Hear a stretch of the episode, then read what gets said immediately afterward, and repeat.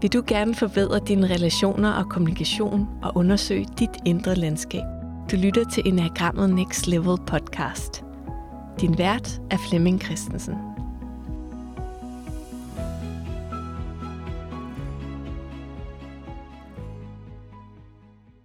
Denne episode er lidt anderledes, og det er en særudgave med den amerikanske enneagramekspert Ross Hudson, fra da han var i Danmark i to tusind og atten. Han taler her om instinkterne på en Think About It workshop. Han skulle have været i Danmark i tre dage i september to tusind og nitten og undervise i enneagrammet, men fik desværre helbredsproblemer og måtte indlægges. Han er nu okay og hilser mange gange og beklager over for jer, der havde set frem til workshoppen. I næste uge fortsætter Flemming Christensen serien om udviklingen for de forskellige typer. This morning, as uh, Flemming was just telling you, I've been asked to speak about the instincts and uh, what they are, why they're important, and maybe something about uh, what's new that I'm, I've been doing with them. Um, how many of you are familiar with the idea of the instincts or the subtypes? Not many. How many is it kind of new? Something new for you? Okay, good. Well, I would say probably in the last ten years or so, the instincts have been a big focus in the Enneagram field. A lot of people are thinking about them, talking about them, writing about them. They're having a lot of different theories about them. And some of it's interesting. Uh, some things I find more helpful than others. But there's some basic things about them that I think a lot of people don't understand. In, and I offer that in the same spirit that I've been offering everything this weekend. You know, I'm trying to show us that, you know, while we are free, of course, to apply this information however we like, um, it has a, a background. It has a, a bigger context, that this, this specific information is more helpful when we understand something about the context. And that's what I've been trying to show everyone uh, in this course. Well, the instincts are like that too. Um, first off, we can, just as we get kind of hung up on thinking I am a type, and I've been really endeavoring to show people, no, no, as a human being, you're a lot more than a type, and you have a type, but a type is a certain pattern in your consciousness. And if you're aware of that, it can open up a lot of possibilities. Just going around thinking that's you, not particularly helpful. Um, In the same spirit, we can get hung up with the same idea of which subtype we are. And I'm, oh, I'm a self-pres, oh, I'm a sexual, I'm a social, what have you. And I think here again, we're not looking at types exactly. Um, my dear and departed friend, David Daniels, who was a, a big Enneagram teacher with Helen Palmer in the narrative school, uh, talked about the instincts as drives. And I think that's a good term. They're not a kind of person. They're biological drives that exist in every human being. They're clusters of evolutionary adaptations, if we want to get real technical. Um, and we have all of them in us, but we have very deeply ingrained relationships with each of them. There's a way we relate to each one of those clusters of drives. And that becomes useful and interesting, much more than labeling myself. One of the other things about these drives is that they're part of nature. They are the part of us that is biological, that relates to nature. Um, they're what we share with other life, other kinds of life, animals and plants even. You'd be hard-pressed to find a lack of these in the in the animal kingdom. And I used to say, uh, if you really want to understand what these are, watch those wonderful nature programs. You know, when they're showing the animals doing different things, resting or hunting or taking care of babies or mating and all the things that creatures do. Well, we as living beings have all that stuff in us. Now, that being said, if you look at it one way, it's kind of amazing that the intelligence of nature, the great intelligence that makes all living things operate, is in me too. That's kind of cool. But the other side of it is we've had several centuries, some would say millennia, of shaming ourselves about this stuff. We're not real honest about it. Um, I would say that the distinctions about the instincts are easier to see and easier to make than they are about the nine types. For one thing, you've only got three instead of nine. But that people are spectacularly self-deceptive about this. And it doesn't help when some of the people teaching it are deceptive because they can't be honest about what it actually is, or they may never have learned, to, to be fair to them. So one thing I can tell you is that the instincts all are below the waist. They're all below the waist, in that the belly center is actually three centers. There's a survival center, a self-preservation center, which is about the regulation and maintenance of the physical body, but it has many other interesting functions that, you know, basically um, all living things seek to stay alive, right? Uh, even bacteria. When I talk about how basic this is to nature and to life. The second center is the sexual center, and guess where it is? In your genitals. This is not one-on-one or intimacy. This is a, and it, I think it started as an innocent mistake because people were teaching church groups or they were teaching in business and they couldn't talk about sex, so let's come up with something else. And as a quickie solution, we called it one-on-one or intimacy. Well, that would be okay if not for the fact that intimacy has to do with your heart. And there's quite a few centimeters between the heart and where this comes from, and the energies are actually very different. If you can't tell the difference, you're going to be in trouble when you go on a date. They're very different, right? So I'll talk more about each one of them. And the third is here in the solar plexus, is the The social uh, instinct, or it's also called the adaptation instinct. I, I came up with that as a good name for it, but I was pleasantly surprised to find that Claudio Naranjo also used that term uh, sometimes for this drive. If we were just present and relaxed in our bodies, we would, all these parts of us would just function naturally. You know, like... Um, A cow doesn't have to figure out how to do cow things. A dog is very busy acting like a dog, you know. Um, you know, a, a butterfly doesn't have to be given lessons in how to go from a caterpillar to a butterfly. All this stuff is just natural and wired in. If we were relaxed and present, our instincts would work more simply and beautifully. We would honor our self-preservation. We'd honor our sexual activation kind of drive, and we would honor our uh, social drive. So if I say a little bit more about what those are, then we can look at how they get kind of mixed up by our, our personality. Um, self-preservation, um, and indeed all of the instincts, have a lot of different ways that they express themselves. So one of the things I did that's new is I tried first to break them down into zones. And so, I don't know, maybe five years ago or so, I started to describe the instincts, each one of them in terms of three zones. So you end up with nine zones. Because I found that people could be confused or fool themselves about this stuff. But when we got right down to looking at particular behaviors, then it was easier to see what we were really up to. So I, I came up with these zones.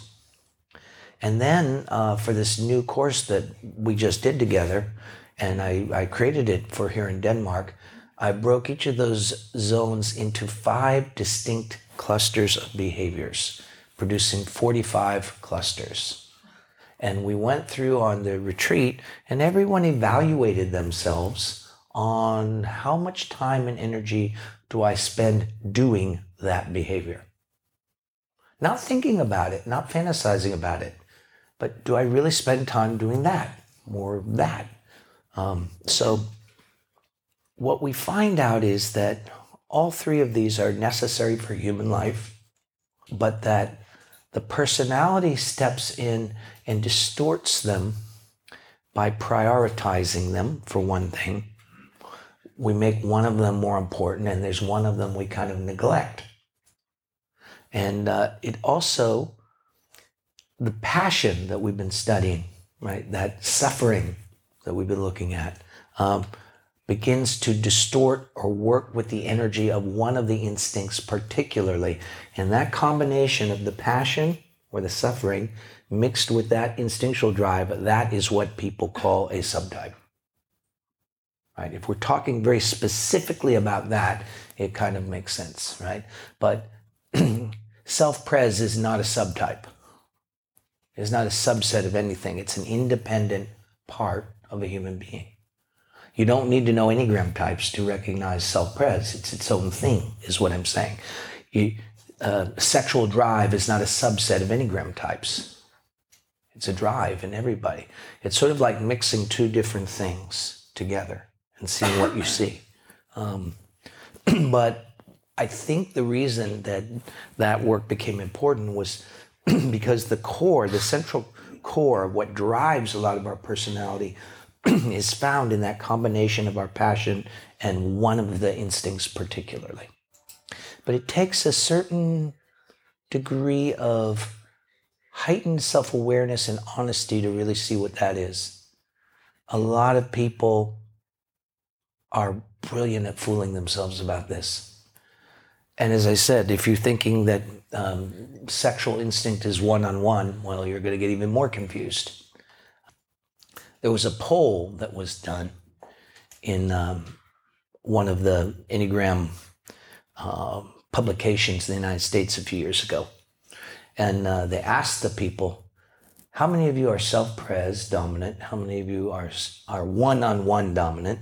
How many of you are social? And they defined it in the way people usually do who don't know the real teachings. Self-preses just focus on themselves. One-on-ones want to have a conversation or hang out with one person. And socials like to relate to a big group. Not surprisingly, fifteen percent of the people said they probably were self-pres, eighty percent said they were one-on-one, and five percent wanted to relate to a group. The distinctions are easy to remember and completely wrong. Breathtakingly misleading, and useless from the point of view of inner work. I'm a one-on-one. How is that going to help you wake up? It's a narcissistic feather in your cap. Oh, I'm a one-on-one. I'm so intimate. Really think about that for a moment. What are you really saying? I'm sorry, I'm going to bust that kind of stuff because it's It, in doing that, we start moving this whole work into narcissistic fluffing up our ideas of ourselves instead of looking at what we're up to, as we've been doing this weekend, right? And the Enneagram is here to help us do the latter. Obviously, people are using it for the former, but I question how that will really help them or anyone else in the long run. Um, so, self-preservation. Um, I break it down into three zones, and I think it's easiest to talk about it that way. It's um, it's the capacity for self-care. And self-care, what is that? Well, it's like brushing your teeth, you know, eating, eating well, getting rest, getting exercise, um, sleeping when you need to, getting enough sleep. The basic stuff that you we do to maintain our health and well-being. Right? Avoiding uh, people who are sick or taking vitamins or you know, all kind of things would fall into that category. Some people spend a lot of time focused on those kind of activities, and some people are, what are you talking about? right? So that's that's one area. A second area of self-preservation is, um, what do I want to call it? Uh, it has to do with maintaining things, maintenance, resources, stability, keeping things going, uh, having practical uh, intelligence of how to do that. So maintaining a home, maintaining a business, thinking about money and practical matters, uh, making sure if I have a company that it stays in business. Those kind of concerns are also self-pres. But here's where the zones become helpful, because there are people really good at that first zone who are poor at the second zone, and there are people very good at the second zone who are poor at the first zone. But it is all self-pres. So I, I offered this because people get confused because it doesn't get specific enough. And then there's a third zone, which is... Um, It's sort of keeping your resources and having a place, and it has to do with your home and domesticity and having supplies and having the things you need and keeping yourself safe within that world, having your kind of place, right? And putting time and energy into it. Some people really make sure they got the stuff they need in their kitchen, in their garage, in their... Um, you know, whatever. And they put time and energy into their home. Make it a safe place, a secure place, a comfortable place, a place I like to be, a place to bring my loved ones in, right? If I, well, my great honor, you are invited into my home, right? Then some of us put a lot of time into that, and others, home is a crash pad. So, you can see, like say two out of three of those, if you put a lot of time and energy into those, well, self-pres might be your dominant instinct. But if we even break it down into the, the specific categories, you'll see that even in the ones you do a lot, you don't necessarily do all of it, right? You actually can get very clear and specific, not from the point of view of whether we're doing these things well or not, but how much time and energy we give them. Because if we're overdoing this, we must be underdoing something else. There's only so much time in life. And so one of the practical things you get out of looking at the instinct is time management. What am I doing with my time? What am I, you know, so the, the implications for coaching here are enormous. In fact, I'd go so far as to say I can't conceive of a worthwhile coaching session that doesn't delve into how we deal with this stuff, right? Because that's what coaching ends up being about. Um, so the other, the other last thing I'd say about uh, self-pres, it's, it's about conserving your energy. Not wasting it, not wasting resources, not wasting your energy, making sure you have enough well-being to do the things you got to do. Some people really concern themselves with that. Some people burn themselves out over and over, right? But here's the thing. Our personality can come, jump in there and distort all this. So, for example, um, Well, if I'm an eight, probably if I'm eight, my eightness, my lustfulness is going into self-preservation. I'm overdoing certain elements of self-pres. So what do you think if you're a self-preservation eight? You're going to be overdoing the healthcare. You're going to be overdoing the domesticity. You're going to be overdoing the work and practical stuff. What do you think? Work and practical. Going to be driven, make money, maintain things, make sure the thing stays in business. I might not be so good about the exercise and rest and so forth. So even though I'm dominant there, it's not in a balanced way. You see, it's producing a certain thing that I am responsible to make sure everything works, and there's money, and there's bread on the table, and the business is going, and I'm intense about it. You see? I may not voice that I'm intense about it, but internally, that's what gets me worked up. You see? Where someone else will learn about the two in a little bit. Darling, I don't have any self-pres needs, but you do. You look cold. Let me, here, you're getting your sweater. Let me put a blanket over you. Are you hungry? I'm going to go make some soup. I don't need self-pres, but you do. So let me give you self, take care of your self-pres needs. See, I say that in distinction because some of my colleagues think the self-pres two is the two that doesn't give. And in that system, the um, the the kind of person who takes care of people's needs that way disappears. Oh, my goodness, who's doing that? Right? No one, evidently. There's a lot of this work, as others have done, it's kind of a, a pastiche. It's just kind of a grab bag of traits. Just which, the problem is, I can come up with any collection of traits and somebody here will identify with them. Doesn't mean it's meaningful. If you don't understand the undergo, well, I agreed with that. That fit me. I understood myself. Good. Can you work with it? If I say everybody in here who really relates to the color green and likes uh, kind of uh, soft music and folk music and also uh, really likes swimming, you please come over here. That's me. That totally fits me. It doesn't mean a damn thing.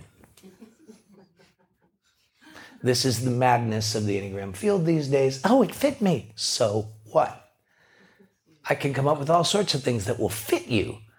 Does it open up the possibility of inner work for you? What do you learn about how to work on yourself by the fact that you like the color green, you swim, and you enjoy folk music? How's that going to help you? It's just narcissism. You see the bitter pill here? This is, again, people working and teaching with this that don't know the original stuff. So to move on to the next one is, uh, is the, uh, well, by the way, if you're low in self-pres, guess what? You wouldn't be focused much on healthcare. You wouldn't be focused much on practicality. Yeah, I'm kind of surprised when I get paid, you know, and you wouldn't be focused much on domesticity. Maybe it's not that you never do those things, or that you're bad at them. It's just not what you focus your time and attention and energy on doing. You see? And you you might feel a little flaky. Like, I'm flaky because I'm not good at that stuff. You might have judgments about yourself. The second instinct is, um, is what I call sexual. And if we were going to say, oh God, I can't say sexual. All right, let's call it attraction. Let's call it activation, right? It's not intimacy. Because you could be intimate with someone and there's no attraction. Hopefully that's the case with your children, for example. We're intimate, we're close, it's real one-on-one, but it's not, it doesn't have this other energy in it. Or it could be the other way around. There's people we feel very attracted to, but there's no intimacy. Right? Can we see the difference? So sexual energy is is a huge thing. It's uh, it's an enormous part of human life. You know, as far back as Freud, you know, Freud figured out how important it was in psychological drives and so forth. Um, but it's um, it's mostly not about coupling, right? It's not about se- the sexual act necessarily. It's about, it is that, but it's about many other things too. So the, the, the zones here are, one of them is that sexual energy is about what turns us on, what activates us, what gets our juices flowing, what gets us, wow, that's amazing. And we could be that about many things, right? It's not just about being passionate, although you could be, you could bring sexual energy to self-pres things. You could bring sexual energy to social things. It's what gets you kind of your nervous system turned on. And if you don't have, they, they've, scientists have done studies with apes, and it's kind of horrible, or monkeys, that when creatures don't get enough stimulation, they die. You want to die young? Be comfortable all the time and don't get any stimulation. Right?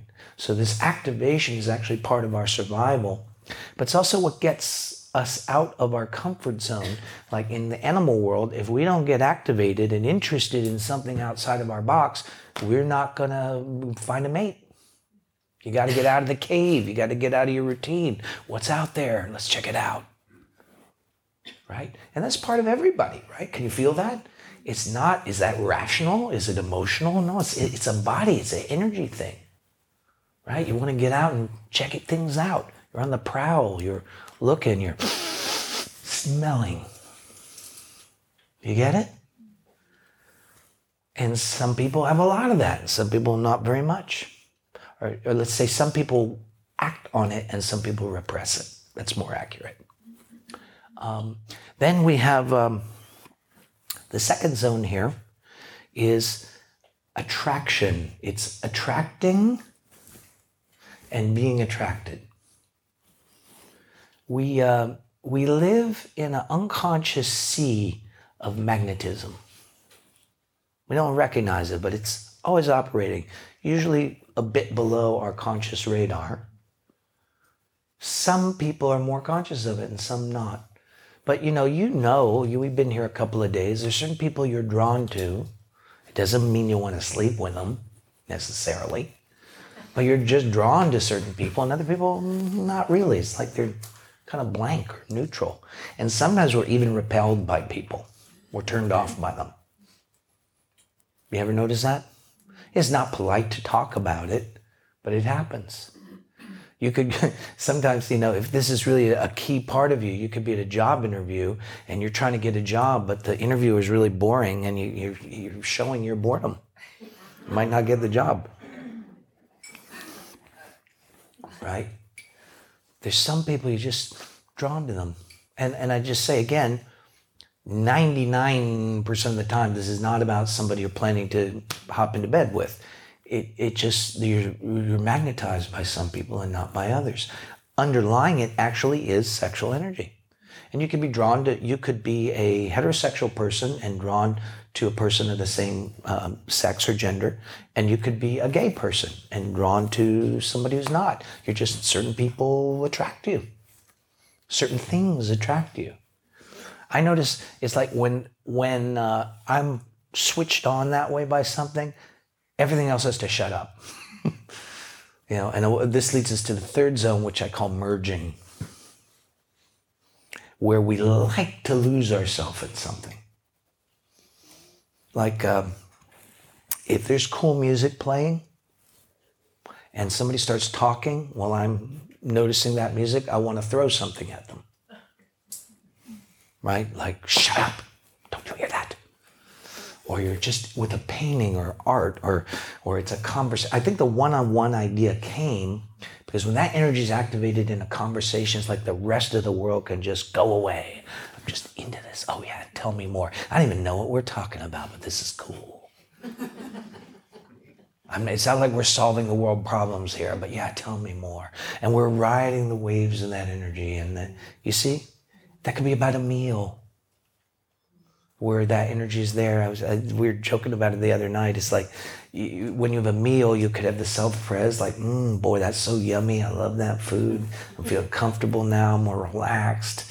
The kind of food I like, yeah. Or you could be social. You're, this is an opportunity to connect with people and communicate. And meals are great for that.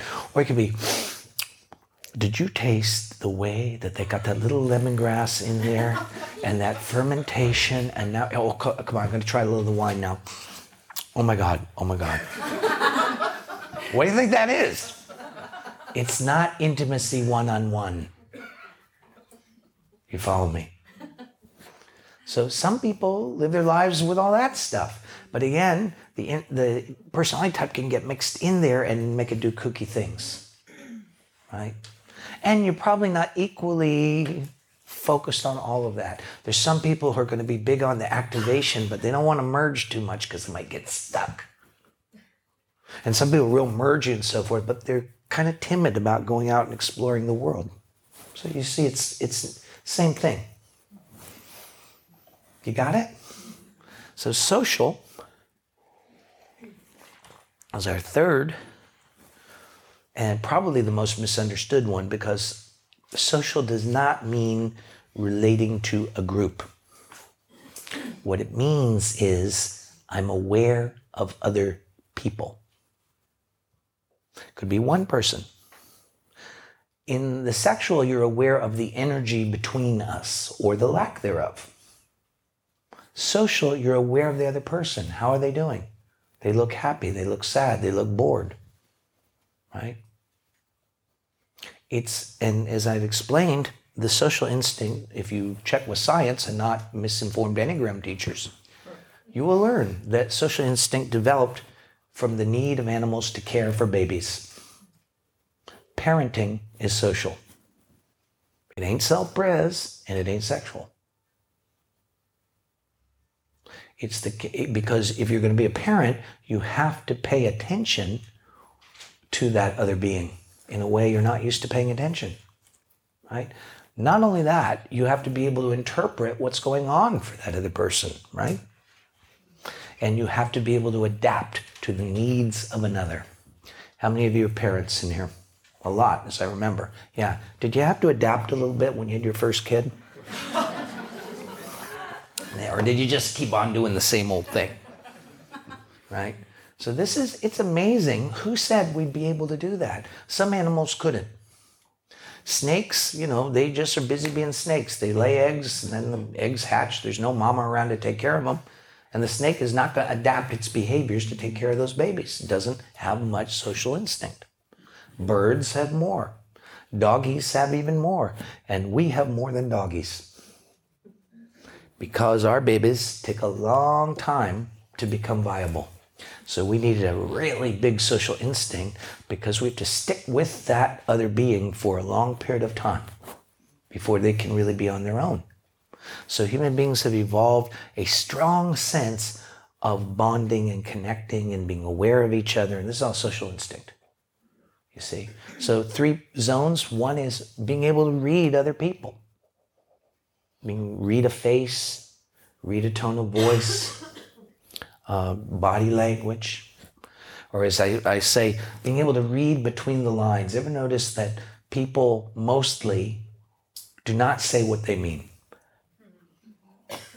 We're always saying something, but what we're actually saying is something else.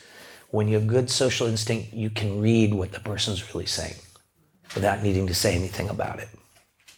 You know, they're, they're, they're talking about the weather, but they're really telling you that they're sad, right? That's why there really is no such thing as small talk. Small talk is just people checking each other out. Nobody's just talking about the weather. The tone of voice and all that is a way of seeing, how are you doing today? We don't want to be intrusive. We don't want to be rude. We're not being pushy. But in talking about something innocent, we find out how each other are doing. Right? That's the social instinct.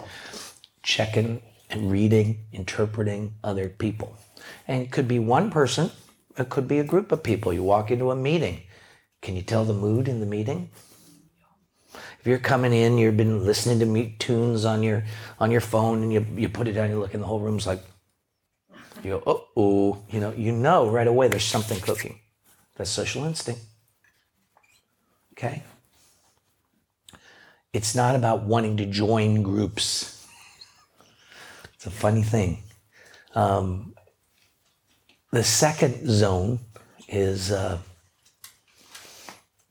bonding and connecting. Because if you're going to, you have to bond with the child. The child has to bond with the parent.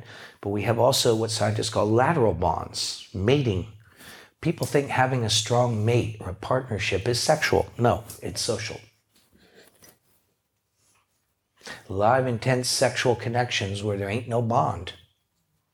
It lasts until we're, we're not interested in each other anymore. A good relationship has all three. Has self-pres, has some stability, has some legs to it, right? It has some practical grounding to it. It has the energy and richness and excitement of the sexual instinct. And it has this awareness of helping each other. That's social. That's called a good relationship. A relationship that's standing on only one instinct usually going to have problems in the long run, whichever it is. Um, so social, yeah, bonding, connecting, affiliating. We're friends. We're colleagues. We're in this together. We're going to make each other's goals more reachable. I'm going to help you. You're going to help me. That's all. That's all social instinct. And that we human beings would not have survived without helping each other. You put us naked out in the middle of the, of the African plains with no tools or anything, because human beings invented tools together and not each individual person. Yeah, I think I'll make a, a flint thing here. You know, that's not what happened. Somebody said, hey, this is a good idea. Yeah, let me improve on that. And then they started to figure things out. But you put us naked out in the woods, we're going to have a rough time. And put a baby out in the middle of the woods without anything, it's going to be lunched for a creature. So you get the idea of bonding, connecting, affiliating. Family is social. See, the ideas about this are, in the Enneagram world are generally so boring. And, and you have to understand the instincts are what make it possible for human beings to survive. Going to meetings and parties is not really about survival of the human species. So uh, the third and final zone here is um, what I call participation and contribution.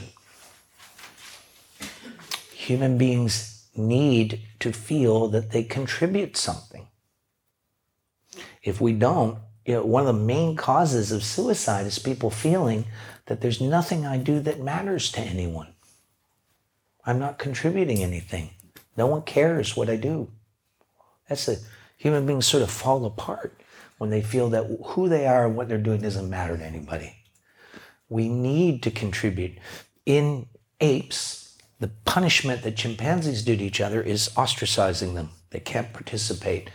We banishing used to be a punishment in in the ancient world, and to this day, you want to punish somebody without killing them, solitary confinement. Right? With, oh, I'm my own person. Well, let's put you in that cell for a few years and see how you do, you independent person. People are full of so much nonsense with all this, right? And we have to see our own. Um, so that need to participate. And I'd, I'd add also that social instinct is not about just joining everything or wanting to be in a group, all this nonsense people say about it. It's the instinct that lets you know what you want to participate in.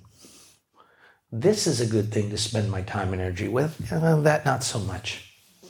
This this feels like a meaningful activity that I, I'm getting energy, I connect with these people. And this, what we're always looking, this connects the bonding and the participation.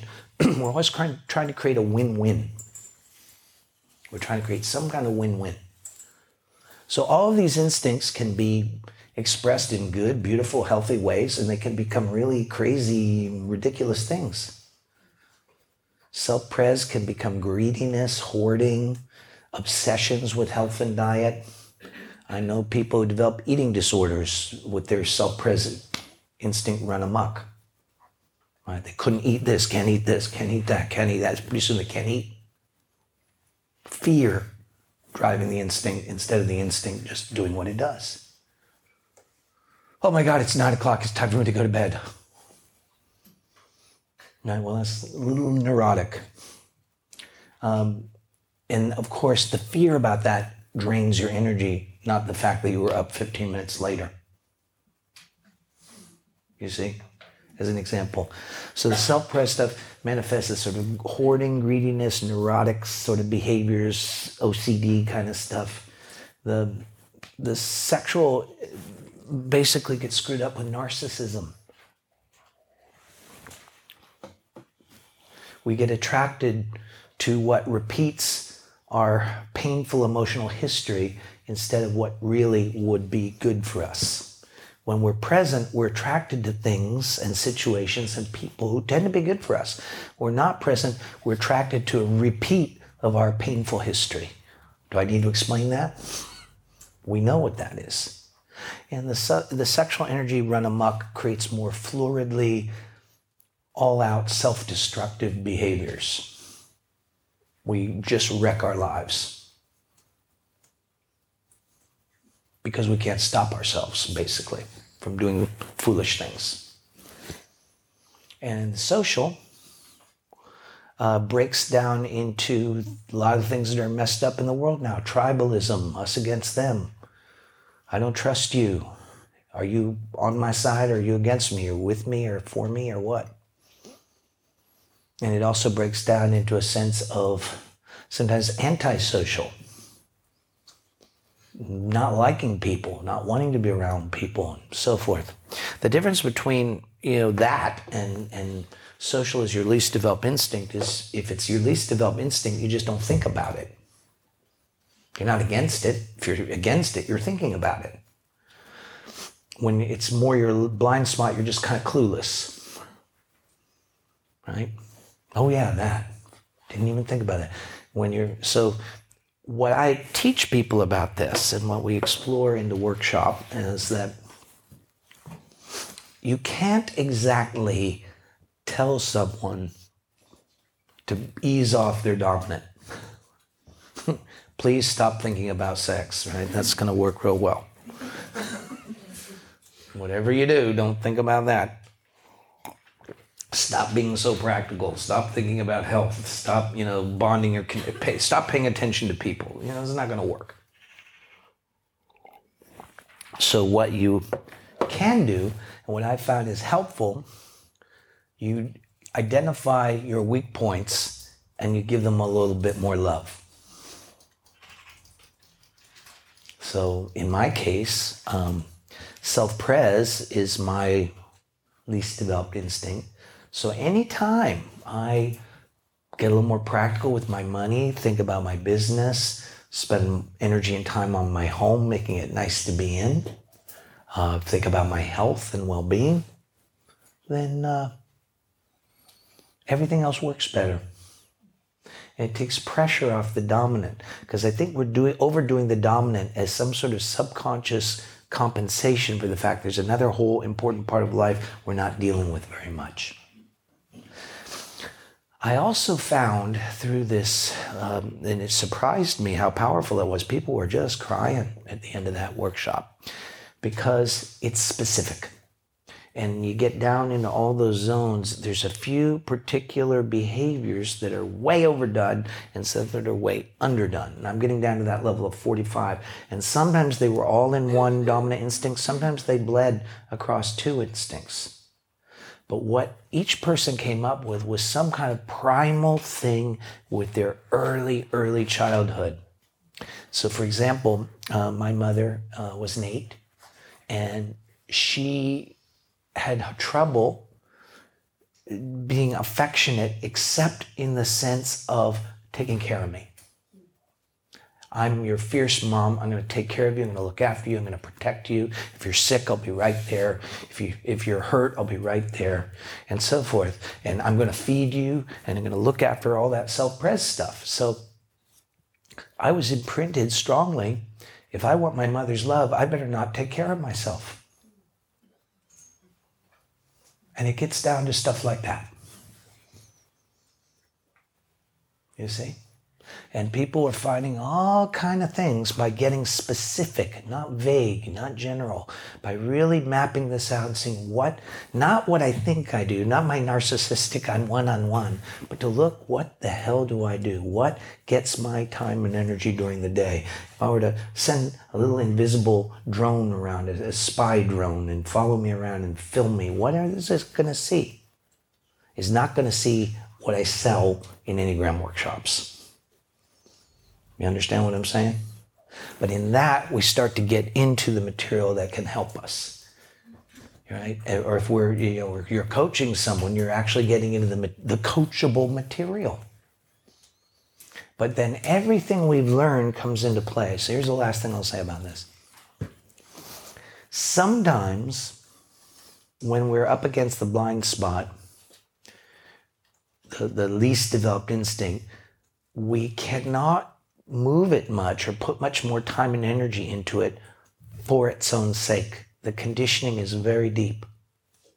So even though I know I'll do better for myself if I take better care of myself, it, it doesn't compel me. It, it doesn't become a motivation that actually moves me along. So, you know, I could say, well, I'll do it for my sexual or social instinct, But that too doesn't exactly cut it in the long run. But here's the interesting thing. All of these instincts become something else when they're aligned with our development of presence that we're looking at in this workshop. Self-pres becomes not just taking care of my physical well-being or my practical, excuse me, needs, becomes creating a platform in life that gives me the ability to do my inner work. It's setting up my life in a way so that my spiritual journey is a priority. I make time for it. Oh, I'm too busy in the morning to uh, do my practice. Well, you're not going to develop. Have a nice day. There's no, no skin off anybody else's nose, right? That's your business. Your teacher's not going to weep. You know, you, it's up to you. If I don't have a place that I do my practice, probably not going to do it. Well, I'll just do it at the kitchen table during breakfast. Right. Isn't it amazing how we lie to ourselves so brilliantly? Right? No, you're not gonna. You start to create time and space and structure in your life for your inner work. If that doesn't happen, you see, so for me, I can do self-pres if it's, I backed into self-pres because it's for the sake of the work and for the sake of my work for other people. How am I gonna be there for you guys if I let my health and finances fall apart? I can't. And that was compelling. And if it's sexual instinct, well, I don't want to be like those people come all flirting and everything. Ew, I don't want to be that person. Yeah, but that becomes the passionate fire to go all the way no matter what. What if people don't like it if I'm more awake? Well, then what are you going to do? Give up? You're either going to go for it or you're not. You're going to make compromises and excuses, or you're going to do the work it takes to wake up. And if you've got that fire in you, you're, not only are you going to go, you're going to take everybody along for the ride. Right? Not by convincing them of anything, but by your being, by your passionate being. People like to be around people who are fired up about something real. Right? And it becomes this, I'm going to go all the way, and I'll wake up all the way as, I, as much as I can in this life, and nothing's going to stop me. You know? And there are metaphors I could give you, but if you think a moment, I'm sure you can follow what I mean. There is, a, in sexuality, there's a point where things are going to go all the way. Same thing with uh, social. If you start to understand that social isn't about going and being dragged to cocktail parties or having to go to church or something with people you don't like, that it might begin just by having really interesting conversations with people who are into what you're into. And then it's about what we create together, how we serve. What this, this inner work isn't about me. It's about what I can bring forward for this world, right? That can become a motive to get me out of my neglect of that instinct, right?